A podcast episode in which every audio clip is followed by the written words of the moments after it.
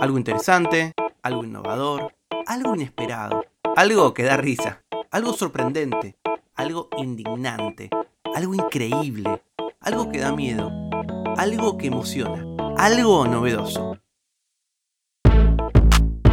Algo que no sabías. Con Tomás Balmaceda.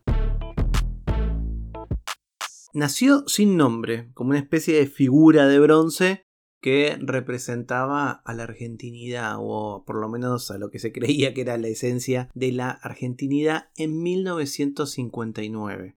La idea era que fuese simplemente eso, un premio a lo mejor, pero rápidamente sus creadores se dieron cuenta que hacía falta un nombre, un nombre de pila. De hecho, le eligieron un nombre y apellido que ya era célebre. Le pusieron Martín Fierro. Estamos hablando de la estatuilla de los premios con los que Aptra, la Asociación de Periodistas de Televisión y Radio de la Argentina, premian cada año a lo más destacado de la producción audiovisual en nuestro país. Entonces nacen estos premios en mil novecientos cincuenta y nueve. Aptra en ese momento, que había sido justamente fundada por diez personas, diez pioneros, Aptra había decidido en el cincuenta y nueve distinguir a ciertos contenidos que les parecían que eran relevantes. Por un lado, la idea era premiar a lo que el gusto y el sentimiento popular ya estaba de alguna manera destacando con su elección, pero también consagrar a elegidos que supuestamente el público debería prestarle mayor atención.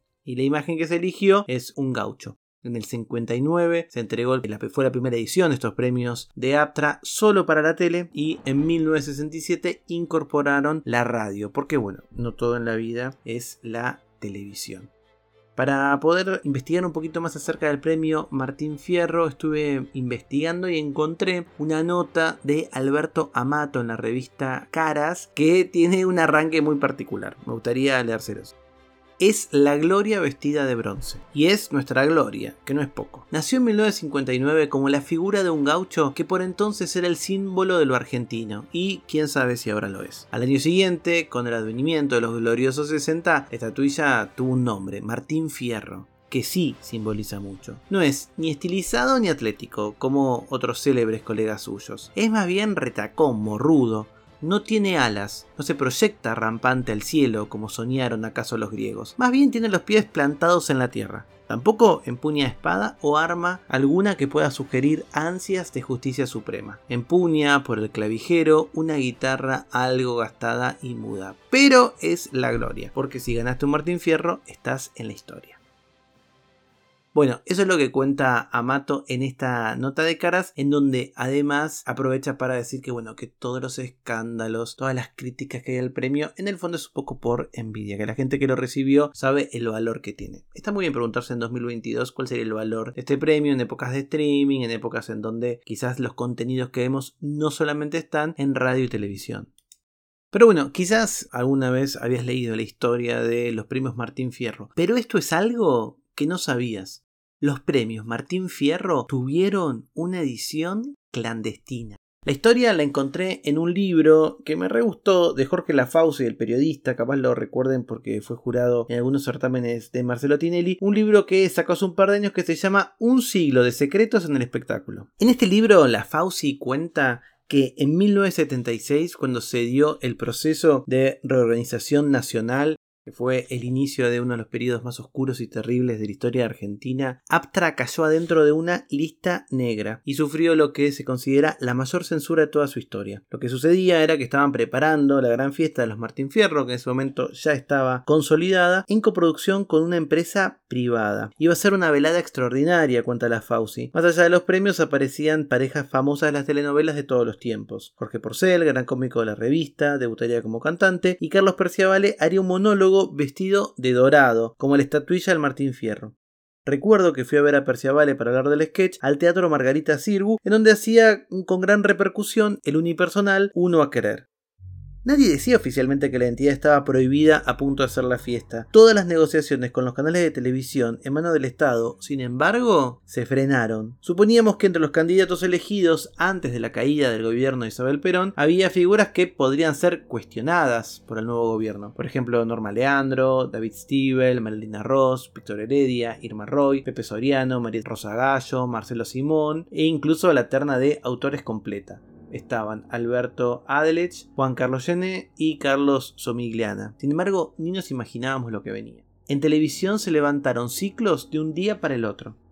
Había actores a los que no se lo dejaban entrar a Canal trece, como a Leonor Manso y Pepe Soriano, que hacían por ese entonces La Batalla de Los Ángeles. En Canal nueve se hacía una novela llamada La Aventura de Vivir, con Marta González, Arturo Puig y Luis Brandoni. En medio de una grabación, Marta escuchó que el personaje de Brandoni saldría de la historia ese mismo día y que a él no se lo iban a comunicar. Alarmada, la actriz citó a su compañero en una confitería cercana al canal y le comentó al oído que iban a matar a su personaje para sacarlo de la tele. Brandoni pensó en abandonar el país. Ay de Padilla me llamó de manera urgente y nos encontramos en un bar. La había invitado de Canal siete a un programa esa tarde y luego telefonearon a su casa para decirle que la nota se suspendía. Ella quería ir porque tenía miedo de que le hubieran tachado. Se iba a presentar alegando que no había recibido la llamada. Después de todo no existían los celulares. Y que no sabía de la cancelación del reportaje. Me rogó que la acompañara. Quería tener algún testigo. Lo hice y al entrar a Canal siete se sorprendieron, pero al verla y encima acompañada por un periodista, hicieron como si nada pasara y participó de la emisión. Igualmente fue la última vez que salió en tele por muchos años. Bárbara Mujica, amiga mía, esposa de David Stivel, se comunicó conmigo una noche tarde anunciándome que había vuelto de Bogotá, en donde estaba actuando con su esposo, y que necesitaba imperiosamente hablar conmigo. Nos encontramos en un bar de once, casi de madrugada. Estaba aterrada, porque había escuchado que podía haber una provocación en la entrega de los Martín Fierro, y que Stivel, de quien se estaba separando y se había quedado en Colombia, no iba a ir a retirar el premio si ganaba mejor director. Le habían dicho a sus familiares que tampoco fueran en nombre suyo, porque era peligroso. El secretario de Aptra, Francisco Loiacono, y yo trabajábamos en Editorial Abril. Él en Radiolandia y yo en T V I A. Recurrimos al director de la editorial, el señor Sergio Delacha, para que nos diera un consejo. Delacha logró que nos recibieran en la Secretaría de Información Pública del nuevo gobierno, en Casa Rosada, para que nos explicaran si había algo en contra de la Asociación de Periodistas de Radio y Televisión. La contestación fue lapidaria. No había nada en contra de Aptra ni sus integrantes. El presidente y el secretario habíamos sido investigados y se había decidido no transmitir el evento por bajo rating. Lo cual era falso, siempre teníamos el mejor rating del año. Todas las respuestas fueron vagas, pero nos dimos cuenta que los Martín Fierro estaban prohibidos.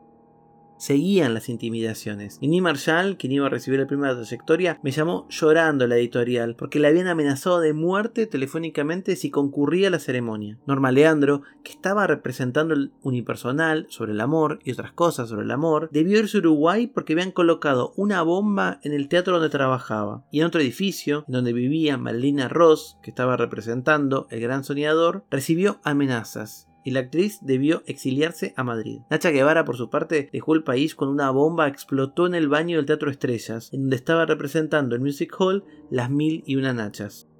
Aquella vez murió un técnico.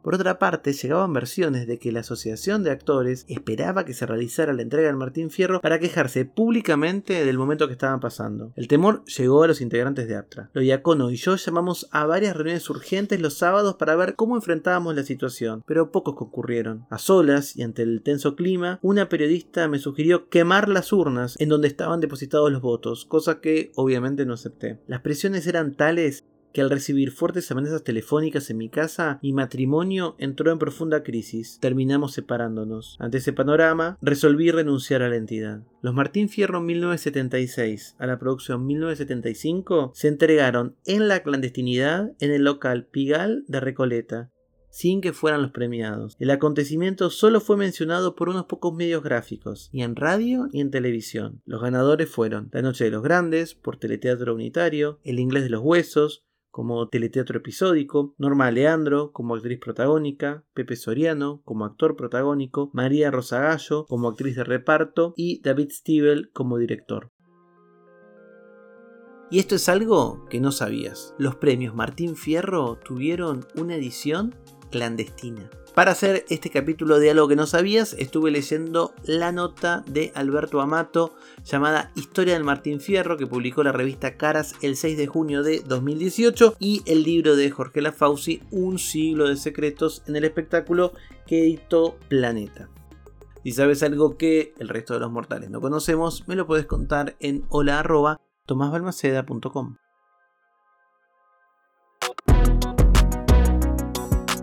Algo que no sabías es una producción de Blick Studios. Idea y realización, Tomás Balmaceda. Edición y tratamiento del sonido, Andrea Kukier. Música original, Vlad Gluschenko. Nos vemos mañana con Algo que no sabías.